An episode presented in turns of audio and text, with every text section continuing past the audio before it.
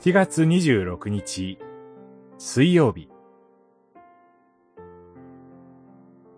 すべての人のために祈る。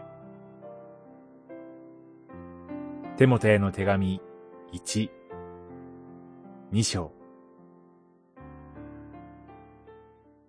神はすべての人々が救われて真理を知るようになることを望んでおられます。二章、四節。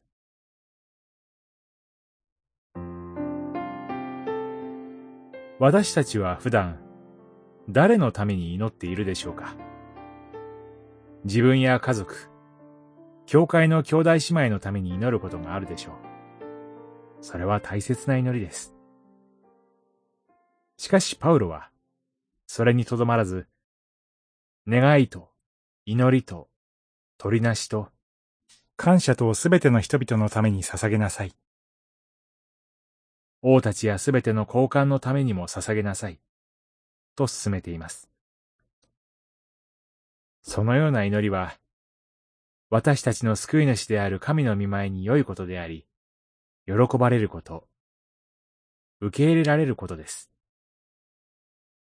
なぜなら、神はすべての人々が救われて、真理を知るようになることを望んでおられるからです。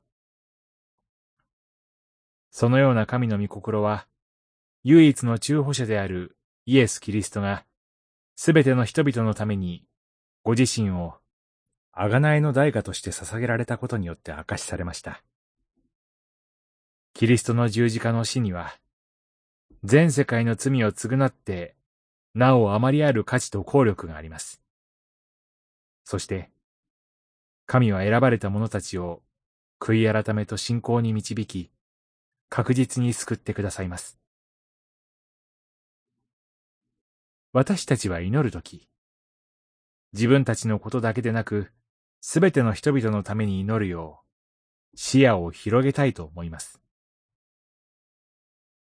私たちの救い主なる神がすべての人々の救いを望んでおられるがゆえに、そのような祈りは、御心にかない、受け入れられるのです。祈り。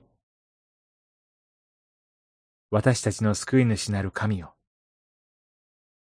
すべての人々がキリストによって救われ、真理を知ることができますように。